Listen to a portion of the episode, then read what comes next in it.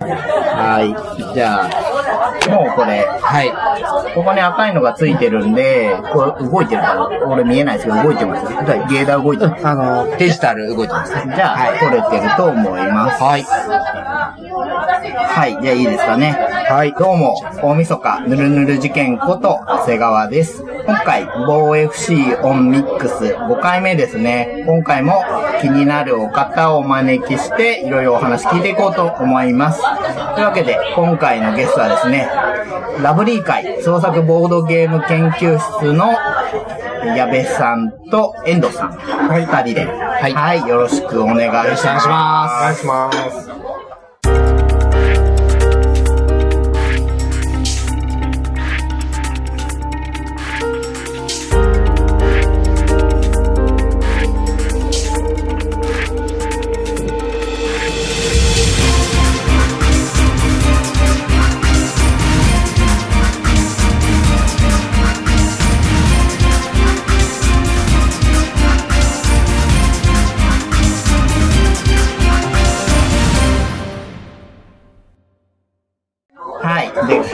ね、初めてこう、居酒屋収録なんてやってて、ちょっと聞きづらいかなと思うんですけど、その、ラブリカイさんはい。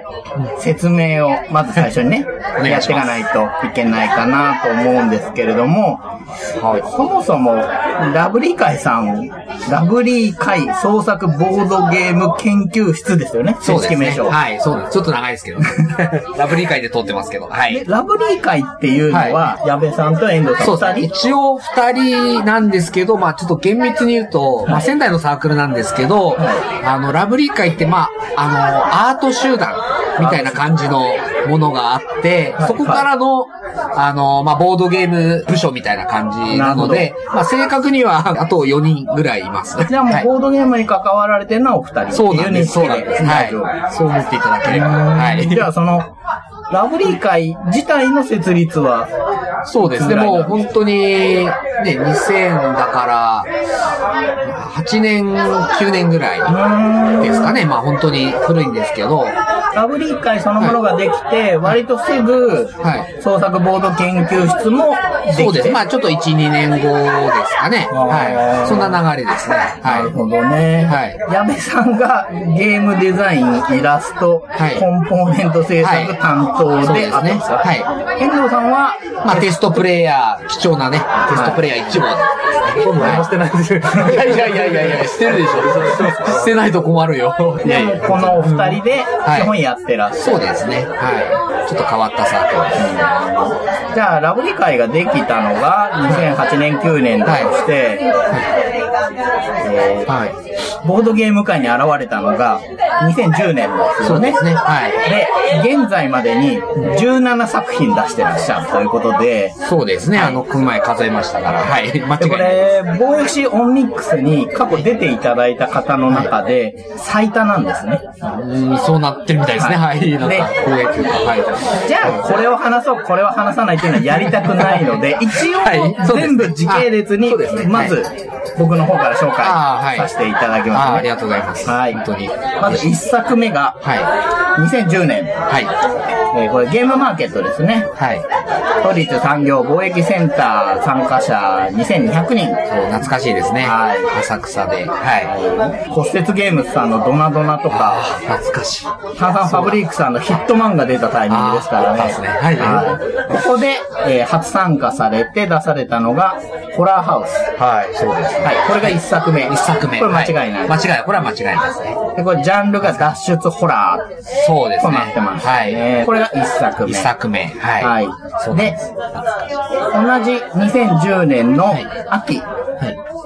都立産業貿易センターでやってたゲームマーケットではなくて、テーブルゲームフェスはい。ティバル。確かそうなってました。はい。カタログ読み返したら。はい。この頃はまだ、TGF だったんですよね。そうですねはいはい。とにかくうちはもう出れるとか本当出たくて。で、こはいこで出されたのが2作目、3作目で、2作目がプラネットアドベンチャー。そうですね。はい。で、3作目が、アイアムアーティスト。はいそうですはい。ね。で、プラネットアドベンチャーは、ジャンル、冒険 SF ってなってたんですけども、そうですねアイアムアーティストの方は、ジャンルで言うと何？になる、そうですね。まあ、あの、まあ、大喜利ゲームになっちゃうんですけど、こう、お絵描きをして、この評価を得るみたいな、ちょっと、はい、あの、誰でもできる、お絵かきコミュニケーションそうですね。あの、お題、二つあるお題を、あの、プレイヤーに渡して、それを書いてもらう。それを分かってもらえるかっていう。〇〇してる〇〇みたいな。ああ、なるほど、なるほど。産業廃棄物を破棄しているうんナウシカとか、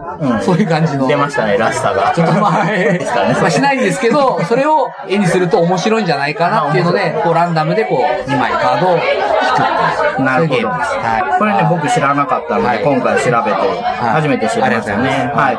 で、えー、翌2011年春。これもまあ、都立産業貿易センター、まあ、都産坊ですね、略すと。ではい参加者が約3000人のゲームマーケット。ちょっと増えましたね。はい。ここで出たのがですね、ボーパルス。ハート・オブ・クラウン。7つの島。その、いわゆるドミニオンフォローのゲームが出た。その頃、はい、覚えてます。ねああ、そうだそうだ。こちらで出されたのが、はいプラネットアドベンチャー2.0。そうですね、こちら。バージョンアップしましたねそうですね、バージョンアップしたっていうかですね、ちょっとあの、前回のプラネットアドベンチャーがあまりにもシステム的にちょっとできてなくて、根幹からもちょっと変えて、もう本当にゲームっぽくしたんですよ。こっちはまあ、なかなか、あの、自分でもよくできた方かなとは思ってます。あなるほど。はい。そんな感じでした。はい。はい。その2011年の秋、ここで初めて秋のゲームマーケットが現れる。あーそうだ TGF からゲームマーケットになるんですよね。はい。はい。えーこちらで出されたのが、ジャンルがダウトとホラーのミッドナイトヴァンパイア。そうです。はい。ありました。作りました。ダウトホラー。そうですね。これもちょっと、まあ、今思い出すと、なんかちょっと変わった感じなんですけど、うん。手札が人間と吸血鬼に分かれてまして、うんうんうん。あの、どれを生き残らせるかみたいのに、こう、なんかこうお互い戦ってもらいたい。うんうん、でも相手の手札は人間なのか、吸血鬼なのかみたいので、そういう争いをちょっとして欲しかったという、なんでしょうね。うんうん、ちょっと変わった作りのゲームでした。はい。はい。で、えー次が6作目ですね。2012年、大阪行ってますね。はい、大阪。えー初のゲームマーケット大阪ですよね。そうですね第1回に参加されてるんですね。参加者が約1500人、出展団体が85のうちの一つだったってことですよね。はい、ここで出されたのが、バットモーテル。はい、バットモテル。うんこれもオリジナル作品でして、はい。以前ホラーハウスというちょっとホラーのゲーム作ったんですけど、はまあそれをちょっとあのまあアレンジして、まあさらにちょっとねあのなんですかね、ダウトというか、まあ正体隠蔽系という感じのゲームなんですけども、うん自分の正体がわからないまま誰が初めにその、あの、館を脱出できるかっていう、うん一人しか生き残れないっていう、まあホラーのゲームでして、い。うん。うんこれは、まあ本当によくできたかなと思うんです。ちょっと自信作がこの辺でできました。はい。でですね、次が2012年の秋で、はい。えーまだこの時も都立産業貿易センターですね、はい。のゲームマーケット秋、参加者4200、新作134タイトル、出展団体200。ああ、そんななんだ。そんななってはい。赤ずきんは眠らない、成敗、好き者あたりが出てるんですけれども、ここで、な。ですね。ラピッタ、ジャンル空中冒険活劇っていうのが出てきます。はい。はい。出ましたね。はい。ちょっと、ここで、まあ、あの、ちょっとね、タイトルちょっとお借りしたんですけども、あの、なんでしょうね。ここら辺からこう、ラブリー界のこう、なんていうかこう、内なる獣がちょっと外に出てきてる イメージが僕あって、まあここら辺ちょっと後でねって、はい。一旦次に行きますけど、あはい。次わかりま9した。作目、はい。えー、2013年春、はい。ここが東京ビッグサイトです。あここで映りますね。まあ同時にラブリー会さんもビッグサイトに移動はい。して、はい。参加者が5000頑張りました。はい新作が137、出展団体222、そこまですごごい増えてはいないんですね。で、 Sail to India とかロストレガシーのタイミングなんですけれども、はい、はいここで出たのが、世紀末救世主伝説外伝デスサバイバル。そうですね。はい。マジゲーですね。まあ、死にゲーですけどね。はい。まあ、ちょっと某漫画を、ね、リスペクトした作品でもあります。はい。これ、ゲームマーケットがデスサバイバルになってきたっていう、そういう、そういうそこまではそこまでではない。あの、対局感はなかったんですけど、はい。まあ予言かなと思って。いや、そんなには、はい。ちょっと作りたいものを作らせてもらって。はい。感じです。で、えー次10作目、2013年秋。ここからもう全部ビッグサイトですけれども、ね。ビッグサイトの流れですね。はい。参加者も5000人、春と同じぐらい横ばいですね。なんですけど、新作が199、出展団体が257で、ここのタイミングではい確実にはい。作る方が増えてるんですよ。ああ、そうですよね。はいと上がってます。犯人は踊る、あモテネバが出たタイミングで、ちょっとニューウェーブな感じですね。そうですねはい、はいここで、えーラブリー会さん出されたのがバスターウォーズ。はいもう戦争だと。創作ゲーム戦争、まあ、とはい。サバイバルどころじゃないと。戦争だそうっていう。ですねまあこれジャンルは何になるんですか？ジャンルはまあ、SF 戦闘機ロボットものっていうんですかね。まあ本当に。はい。まあ、強力なんですけど、まあちょっと裏切りの要素も入ってるという。はい。そんな感じのゲームです。はい。はい、じゃあ続いて11作目。はい2014年春、ビッグサイト6500人、172タイトルの新作が出て、出展団体が330。相当来てますね。来てますね来てますねえーやつられ人形館さんのテクーニや、えー、ケンタイキさんのドイスだったり、ミノタケ屋さんの名もなき魔王が出たタイミングですけれども、ここで出されたのが、原始冒険マンモ。はい。ちょっとタイムスリップして、あの、原始人のね、ゲームも作ってみたいなと思って。はい。ジャンル、はいマンモ狩り。そうですね。はいマンモスなんですけど、まあ、とにかく巨大な、こう、ものと戦って、とにかくビッグサイズで作りたかったので、コンポーネントも確かに、ですごい。ね。だって、煽り文句に、はいコンポーネントはマンモサイズ。まず、皆さんまだマンモを知らないんですが、そうですね。マンモサイズって勝手に書いてもう知ってるものだという気になってました。ラブリー会が送る人類最後の戦い。デスサバイバル、バスターウォーズ、原始冒険、マンモ、結構こう、何ですか、これ、やさぐれてる。ちょっと、もうなんかこう積み重ねたものをね、最後蹴り飛ばすみたいな、そんな感じのゲームが作りたかったのかもしれないです。はい。Bye. で、えー同年、2014年秋。はい。参加者が約7200人。新作が236。出展団体345。パワーナインさんの羊と泥棒とか、渦巻きスイッチさんの果物集め、えーあと、オインクさんの海底探検のタイミングなんですけど、ここで変わったことされてるんですはいそうですね。全ファミ協会さんとのえー合同というか、アートを担当しての。そうですね。はい。タッグを組んだ感じで。はい。パニックハイスクールというゲームのリメイクですね。ですよはね。い。ちゃんと許可取ってます。はいはい。これはもともと商業作品としてあったものを、そうですねファミさんが許可を取ってリメイクしてるんですね。そうですねはい変わった流れでっていうことをやってて、これが12作目になるんですね。はいそうですねはい。じゃあ、13作目ってなると、2015年春、ビッグサイト、参加者8500、新作212、出展団体365、ボードゲームさんのピクテル、フランスからね、出た、ね。あのはいピクテルが出た時ですけれども、はい、はい、ここで出されたのが、ジャンル配達レース。ここ、矢部さんと遠藤さん、合作なんですね、これね。まあ合作というか、まあ、まあ、まあずっとまあタッグで、そうですね、あの、これなんかね、あの、僕が見た資料だと、けどもしかしたらでもその時なんかね、結構アドバイスもらってたのかもしれないですけどね。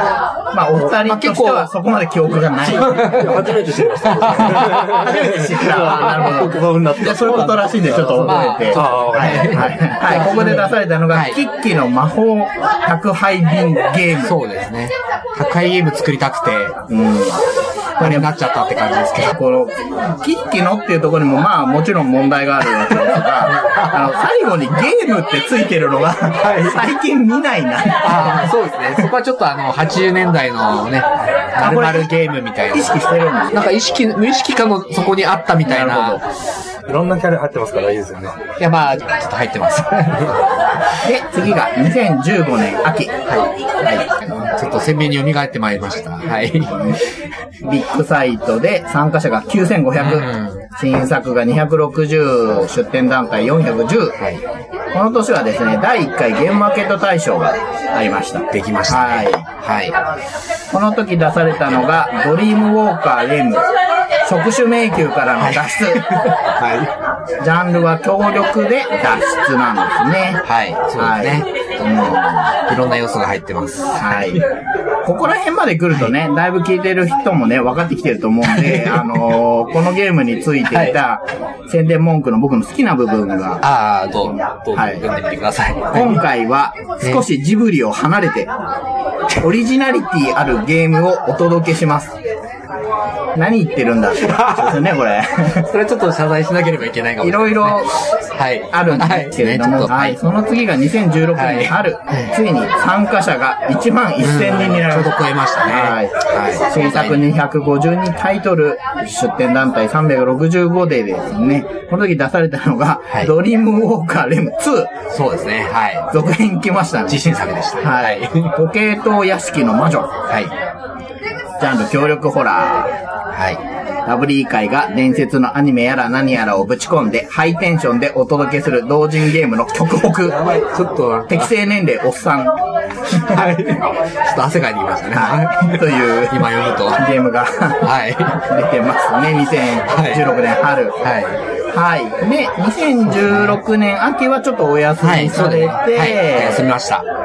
2017年の神戸。そうですねまあ、ねまだね、数ヶ月前ですけれども、えー神戸国際展示場参加者が4300、審査98、出展団体198。これがですね、ね。浅草の最後の時と、すごく数字が近いんですよね。うんまあ、比例するんですかね、なんかね。そうなんですよね。浅草の時が参加者4200で、えー新作134、出展200なので、参加者数は近いんですけれども、神戸の方が新作とサークルが多いんですよね。だからやっぱり作る人が多い状態なんですかね。はい。ここで出されたのが、はい。ドリームウォーカーレーム3。ついに3作目まではい、来ました。行っちゃいましたね。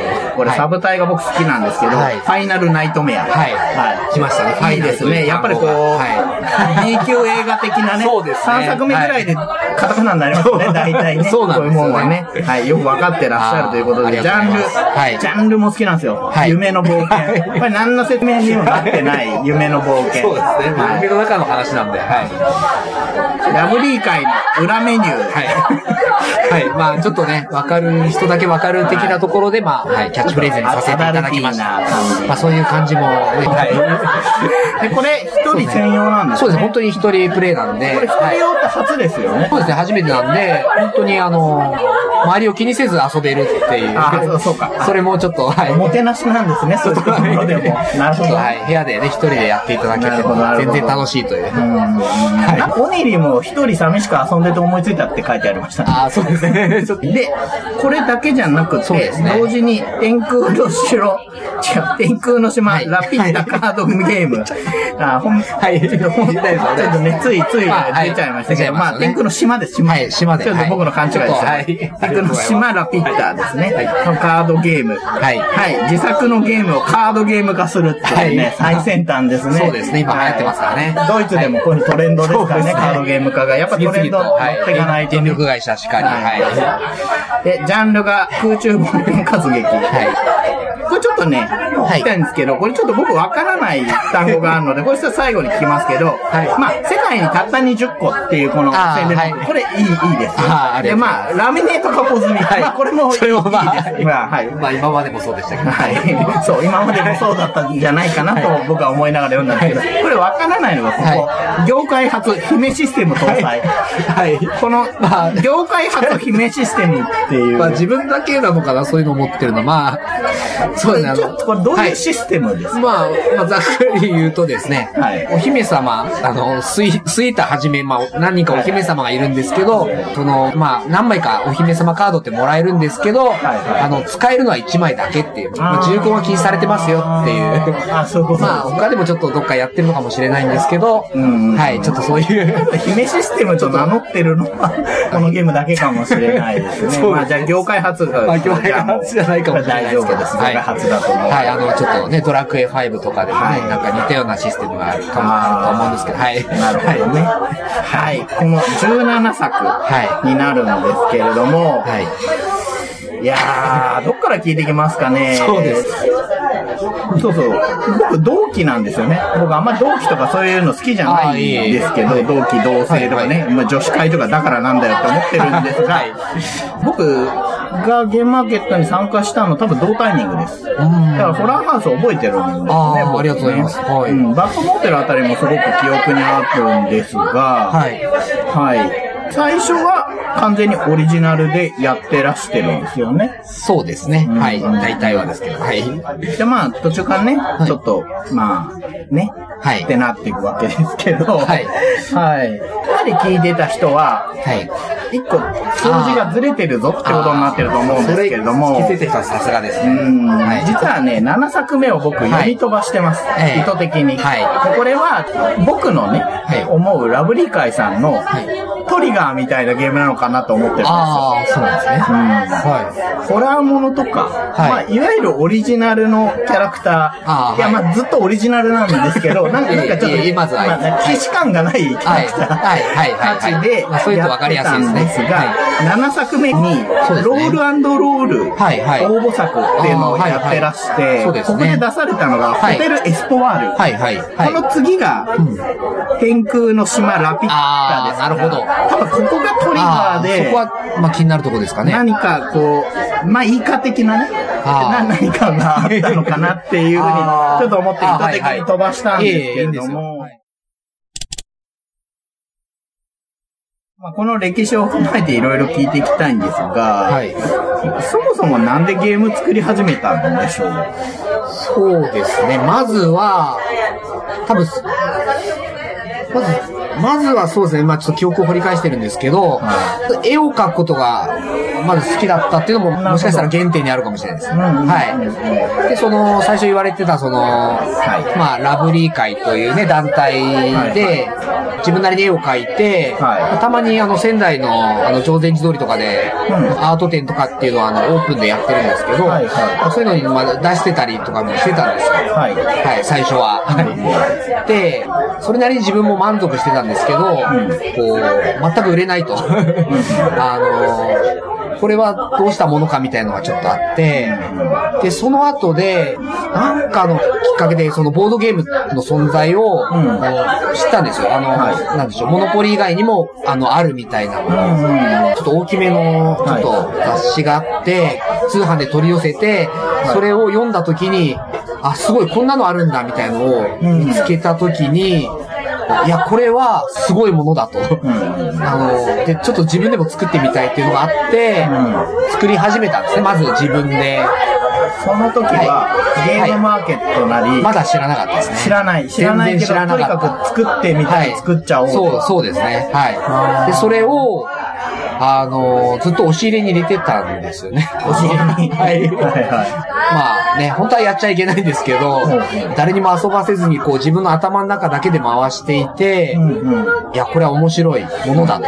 うんまあ世界に一つしかないものだみたいな感じでやってたのを、その、ラブリー会のボスというか、リーダーの早坂さんっていう人に見はいつかって、えー、これは何だと。はもっといろんな人でやってみたらいいんではないかみたいな話が来て、でそれで、うん、なゲームマーケットの存在も知ったい。なるほど。っていう感じですかね。そういうの、はい。そういうイベントがあるんだったら、はい持ってってみよう。そうですね。出してみよう、売ってみよう。やってみようみたいな。はもともと、ボードゲームを販売する以前に、はいアート系のものを販売するっていう創作物を販売するっていうことはやってらっしゃる。やってたんですね。なはい。地道、地道にというか、うんあの、でまあ本当に好きなものを持ち寄って売る。うんだから、あの、絵をやってる人もいれば、うんあの、ビーズアクセサリー作る人もいたり、うんなんか金の指輪とか、そういうアクセサリー、シルバーアクセサリーか。シルバーアクセサリーやってる人もいれば、ポエムですね。詩をやる人もいたり、あの、歌作ったりとはいかは、いやってる中で、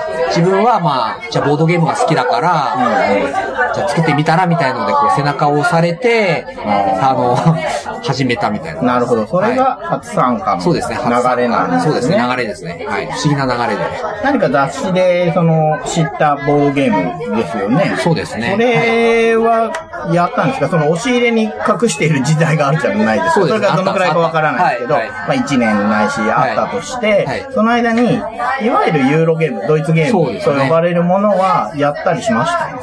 うーんとね、確か、その、まあ、通販でも買えるってことをその雑誌見て知ったので、はいはい。うん、ちょこっと買ってやりましたね。あのーチケットトゥーライドとか、やってますね、最初の頃、はいはい結構。とかやったり、うん、そうですね、そこで、うん、結構買って、やってました。ただその時はもう本当に情報なかったんで、まばらに、型も知らなかったし、自分で見つけて、これはみたいな。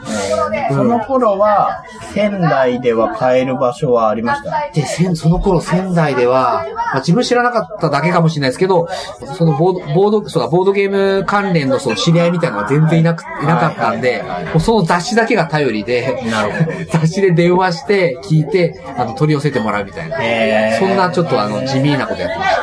はい。いいですね。はい。じゃあ、その、あ、これももしかしたらエンドさん初耳かもしれないですけど、僕が調べた情報だと、ラブリカのモットーはですね、システムはオリジナル という、ご存知でした？あ、それは。あ、これ大丈夫。はいよかった。コンセンサス取れてて。そうですね。ははいい。。そこはちょっと、はい。でまあ、この言葉もね、いろいろ、よく考えると、まあ、ええってなもんなんですよ。まあまあシステムは、はですからね。はいそうじゃあ何がオリジナルじゃないんだって話まあ、ですけど。そう、そうなんですけど、はい。じゃあシステム。システムっていうのは、ユーロゲームの影響があるんですか？国産の昔、パーティージョイとか、ああはいあいうゲームもあったじゃないですか。はいはいそこら辺の延長線というよりは、その途中で出会ったユーロゲームなんだろう。ああ、そうですね。あの、まず、私もドイツゲームとかユーロゲームを知って、はい。あ、これはすごいと。確かに、すごい一目置いたっていうか、まあ三目ぐらい置いたんですけど、まあそれプラス、あの、あれなんですよね、あの、福本漫画。はい、あの、あそこで使われている、まあ、限定じゃんけんとか、はいはい。D カードとか、なんでしょうね、こう、少ない人数でも、こう、心理戦が味わえるようなものを、自分なりに作れるんじゃないか、その、なんでしょうね。それプラス、まあ、なんかドイツゲームにもともとあったようなシステムみたいなのを組み合わせれば、あ、これはすごいのができるんじゃないかっていうので生まれたのが最初のホラーハウスだったんです。はい。今ちょっと、今鮮明に思い出しました、いろいろ。はい。まず。ユーロゲームのエッセンスもそうですね、はい。受けて、受けて、はい。いると。ちょっと福本先生の影響も受けてっていう感じですね。じゃあまあ結構ね、あの、皆さん聞きたいとこだと思うんですけど、はなんでフレーバーはどっかで見たような感じの、はいものなのかなっていう。そうですね。別に攻めてるってことはい。その昔のゲームマーケットっていうのは、はい。二次創作、い。い、わゆるもう完全に、ああ、ありましたね。これは知っているキャラでございますっていう、もうそのままね、名前も持ってきてってのはあるじゃないですか。それか、完全なオリジナル。はい。うん。そうですね。ジャンルとして、流行ってるジャンルっていうことはあれど、はいオリジナルのキャラをデザインしたりっていうことはあるけれども、はいちょうどこの中間にいますよね。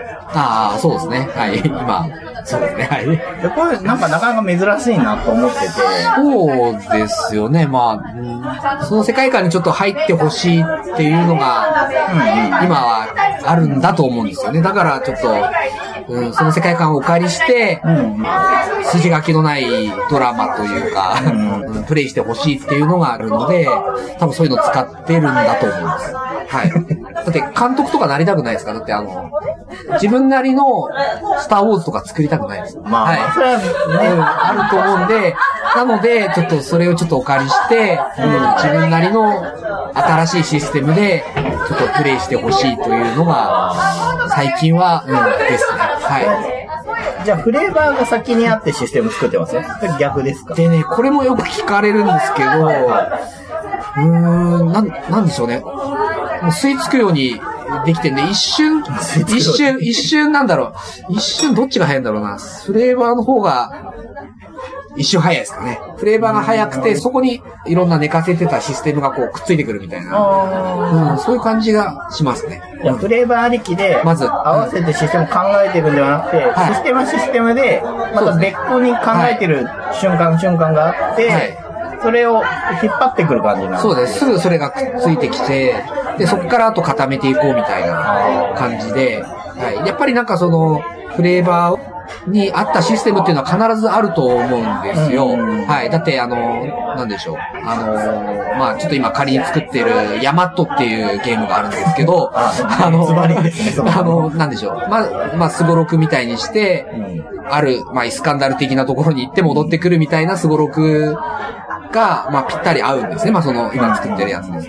で、そこに、なんでしょうね、あの、資源を蓄えたりとか、はい地球で、あの、手伝い集めてなんか点点数つけるとかっていうの、それはちょっと合わないと思うんですよ。だから、そこは本当に、あの、プレイヤーが納得できる、本当に世界観に入り込めるように作りたいっていうのが。あるんです。はい。でもう本当に大事にされてるんですね、そこそこは本当に、はい。で、システムも、あの、既存のそのユーロゲームとかのものじゃなくて、やっぱりそこに何かちゃんと加え、自分なりにアレンジ、アレンジというか、あの、加えるか改造するかなりして、今までね、あの、ないものを作りたいっていうのがちょっとあるので、そこは、はい、譲れ、譲れないというか、あ、それもすごく、そこが大事なとこなんですね。ああ、はこの、まあ、好きなフレーバーがありますと。はい。で、これゲームにしたいですと。はいドイツゲームのこれがあって、これの、ここのとこだけちょっといじれば、無理なく乗っかるじゃん、出しちゃおう、はいみたいなことはもうダメ。い。かなりいじりたいですね、そこは。それはかなりいじって、もう、あの、え、こんなのあったのみたいなぐらい言わせたい。なるほど。です、そこは。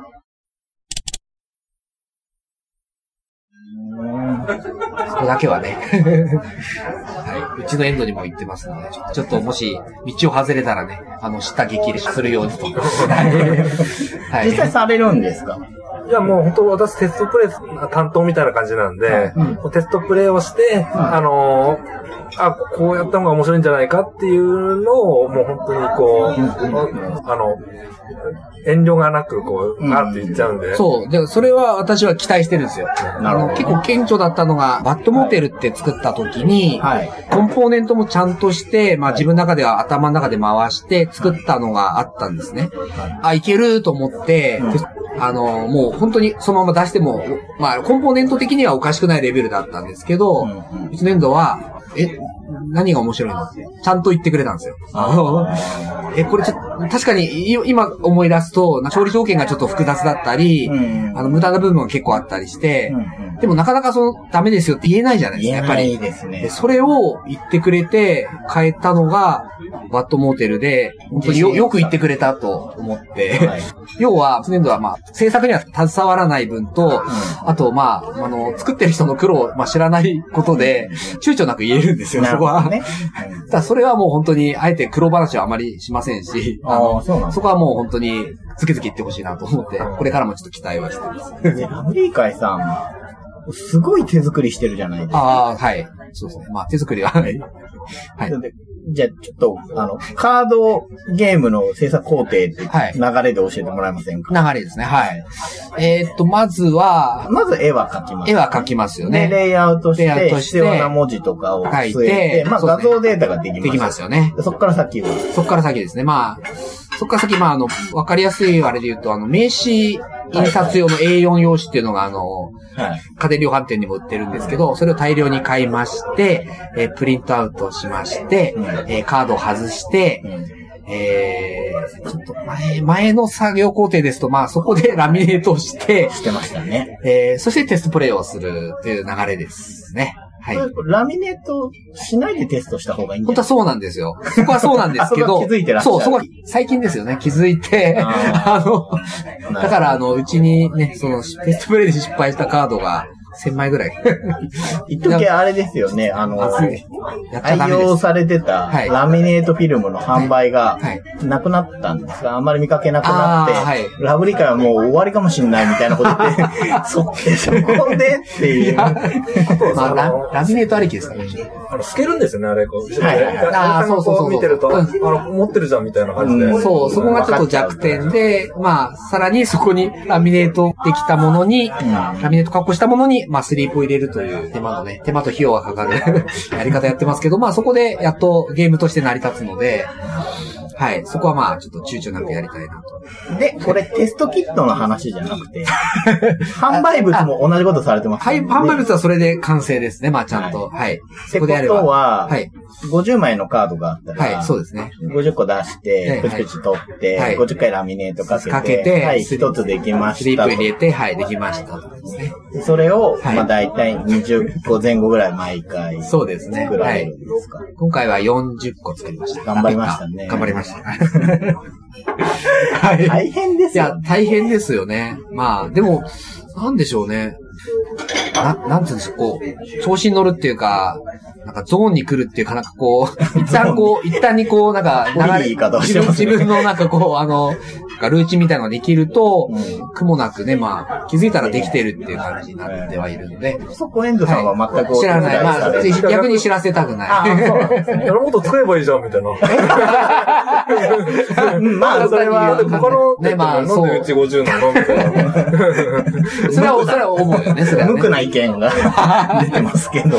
いなるほどね。そんな感じですよ、うちはでも。えー、まあ箱は、で大体最近はどうされてます箱は、あれですよね、あの、ダイソー様にね、あの、お願いし、お願い、あ、お願いはできないんですよ。このダイソーさんの箱っていうのが実は特殊でですね、本当は大量注文できるはい。ものなんですよ、ダイソーさんっていうのは。ね、基本的にやってくれるんですけど、箱に関しては、えー、聞いたんですけど、あの、なんでしょう、つづら折りじゃないな、と、的折りュシカみたいにこう、なんか、あの、箱は送られてくるときにこう、5個セットで、小さい箱の上にちょっと大きい箱、その箱の上にもうちょっと大きい箱って感じで、5個セットでないと注文できないそうなんです。あ、じゃそうなんです。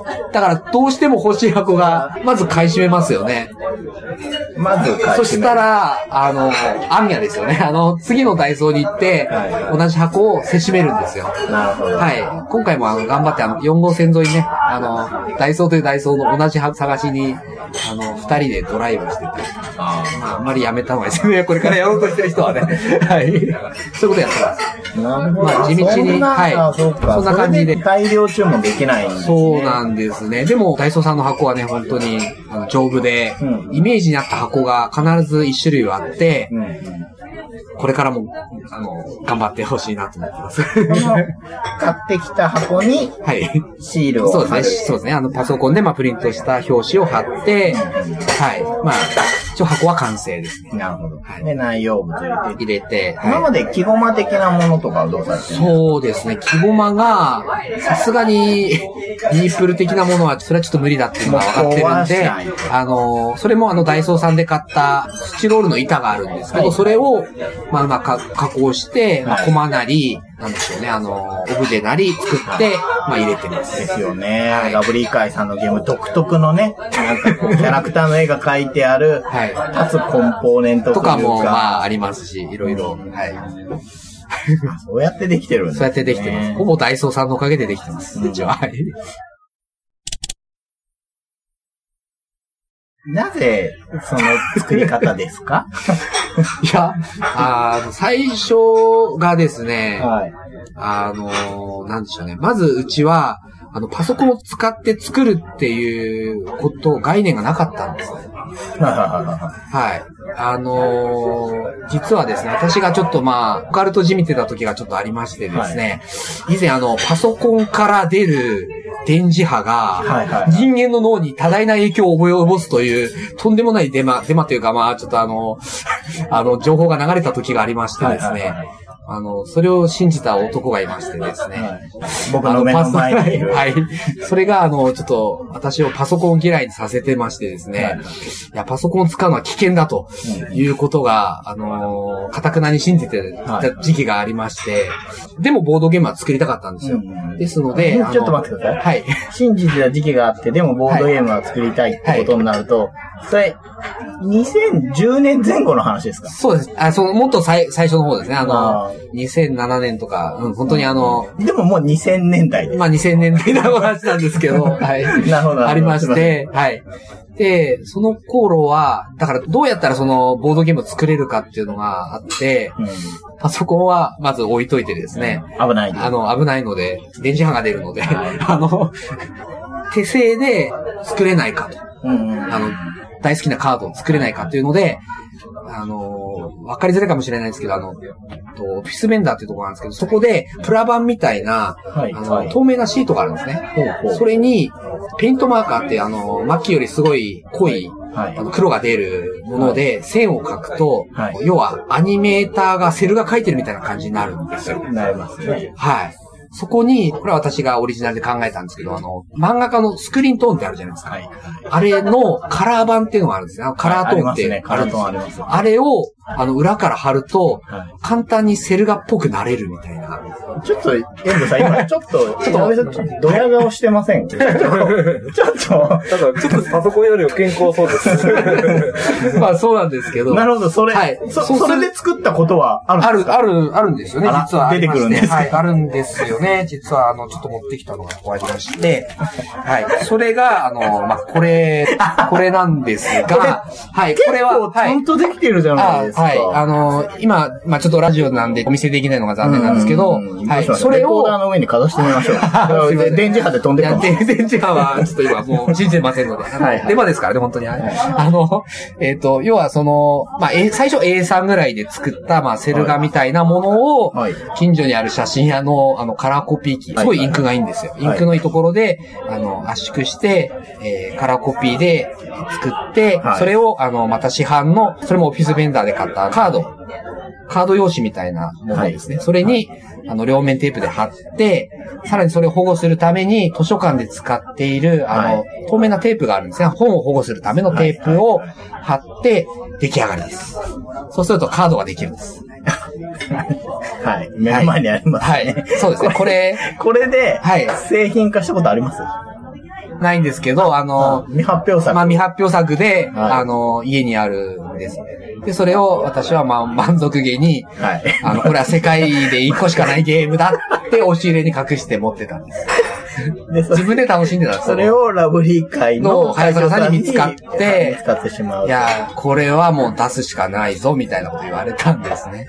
はい。そういう流れがありまして、ですから、パソコンで作ることに関してはあまり苦ではないわけです。だって、手で作るよりも全然簡単じゃないですか。はい今、はい。はい。はい。ですよね。それはですね、あの、設計時代の人が、ねライター嫌いじゃないよって言ってるようなもんまあそうですね。ちょっとあの産業革命の時代にタイムスリップした。でも未来ではないみたいな感じですよね。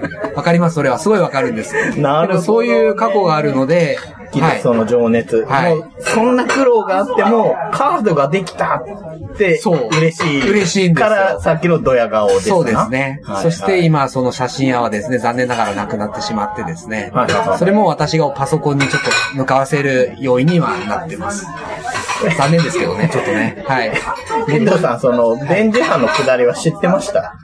ああ、知ってましたよ、それは。あの、ヌーに出てましたからね。ないや、でも、でも、いや、それは信じてないです。あの、いや、いや、僕も好きですよ、ムーは。でも、ムーは好きですけどちょっとその新聞に出てましたぐらいのニュアンスでちょっと言うのは、ちょっとあんま外で言わない当時、あの、なんか、あのー、電磁波用のメガネとか、なんか、エプロンとか売ってましたもしかして、遠藤さんも信じてた口ですか？電磁波信じてました。ちょっと信じてます。じゃあ、やべ、何言ってんだとはならない。そっか。ね。ああの時代はそういう時代だった。そういう時代だしいな、僕も同じ時代生きてると思うんですけど。そこは突っ込んでほしかった なるほどね。はいはい。そんな感じですね。うんはい。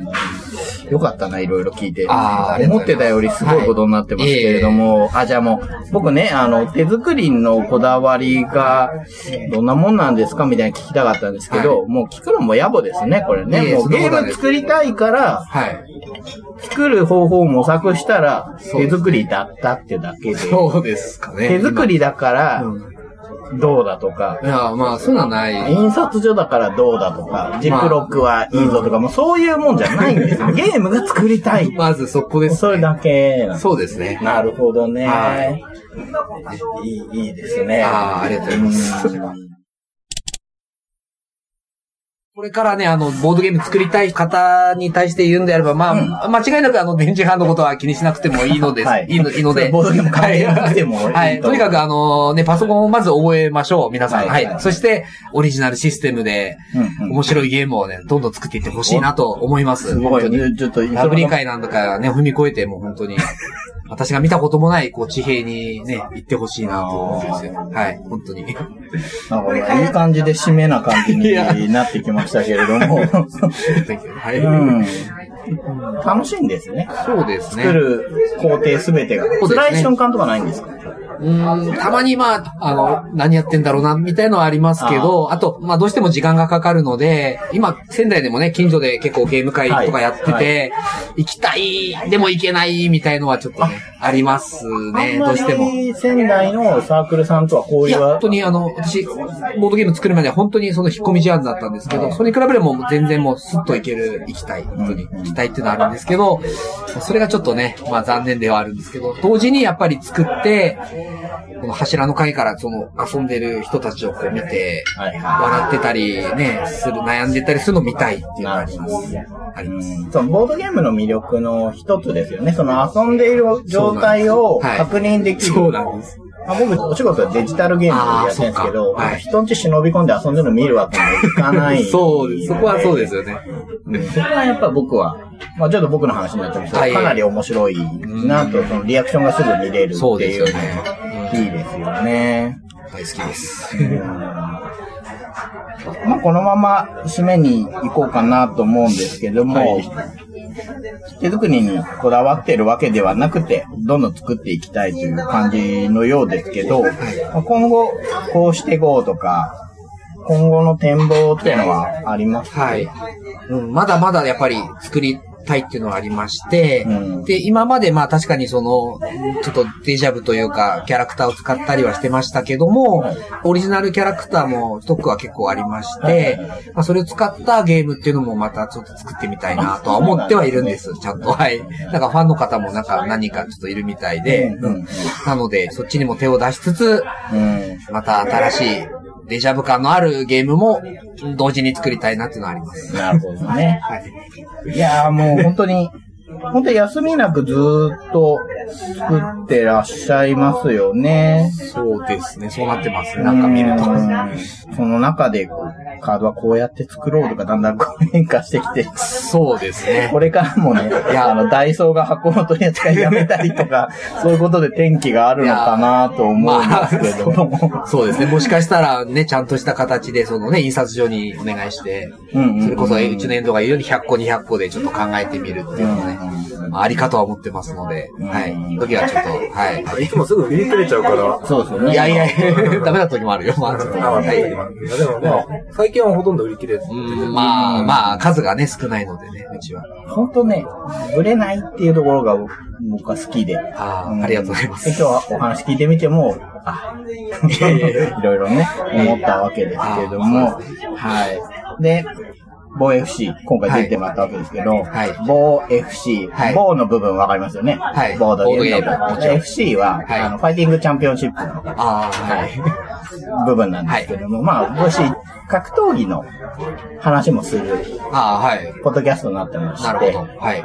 ごご存知ですかね？格闘技見たりある程度は、まあ、てか、い猪木だの、あー。バラの大きな稲のそういうなんなるほどはい。プロレスとかは、はい。まあ、まさにプロレスの文化なんですけれども、はい。ニックネーム、は北の最終兵器って言ったら、イゴール・ボブ・チャンチになるわけですけども、人間発発電機がブルーノさん、パルそうでしたっけ？そういうものです、ね。あ、よかった。はい。そういうのがありまして、あの、GoFC オンミックスに出られますと、はい。あのー拒否権なくそれがつきます。なるほど。はい。で、このコーナー、最初ちょっとふざけてやったんですけど、ええでも、それも面白い。非常に辛いんですけれども、はいあの、ボイフシオンミックスがあんまり増えないのはですね、僕い、お話しした人いっぱいいるんですよ。はい。その方たちのニックネームが決まらないと呼べない。ああ、そうなんだ。変 変な枷ができちゃってるんですけど、今回ね、ちゃんと全然悩まず、はい。はい、えー、非公式マスコットです。はい。ありがとうございます。はい。ゲームマーケットの非公式マスコットですよ。すごい。あの、あれですよね。着ぐるみ着てるけど、係に聞いてもみんな名前知らないみたいな。そうそうですね。いやでもね、本当次何するんだろうって思ってるなんかちょっ人と、これはは光栄かもしれません。結構いると思うので、ははいい、今後も楽しみにしてあまして。あ、ありがとうございます。はい。もう本当ね、最後に失礼なこと言って終わる番組でいつもこいえいえ、いいんですよ。心苦しいんですいや、そんなことはないですよね。全然大。多分ね、もっとはい掘り下げろよって思ってる人もいると思うんですけど、それはね、ゲームを買って体験してもらいたい。特にラピッツァとかは、はい。もう何ですか、パスーとかスイータとかね、まあ、まあ、はい。いますから、まあ、ご興味出たら、はいぜひペイントと遊んでみてもらえればな、ということで、そう言っていただけるとありがたいです。はい。いというわけで、今回どうも、すみません、ありがとうえいえ、ございました。こちらこそありがとうございました。はい。思い出が蘇ってまいりました。はい本当に。走馬灯のように。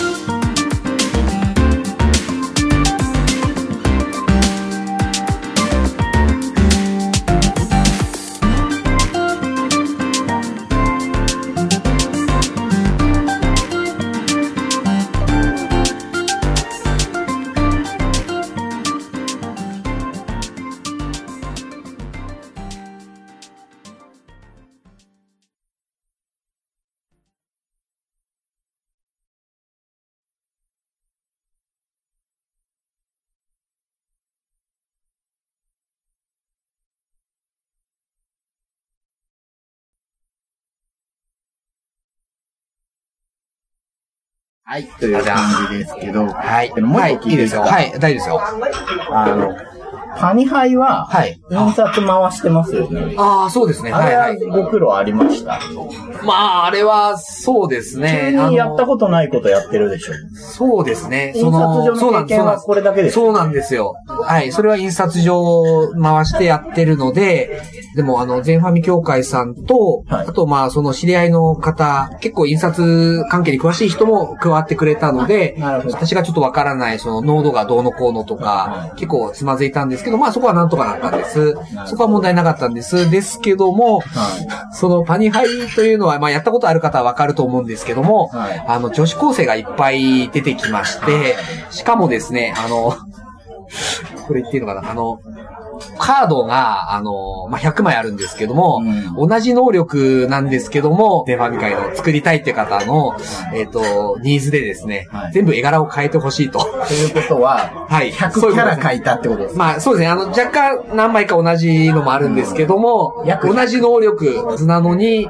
全員違う名前と 姿で書かれております。戦闘力が3でも、あの、物質が違えば、もちろんキャラクターも違うので、全員違う絵を描いたというのがちょっと 大変だったかなと今考えるいや、とそれ大変。思いますね。半年ぐらいでやってんでしょ。そうですね。まあ本当にその時は本当に自分のまあサークルは置いといて、はいまあ集中して、はい。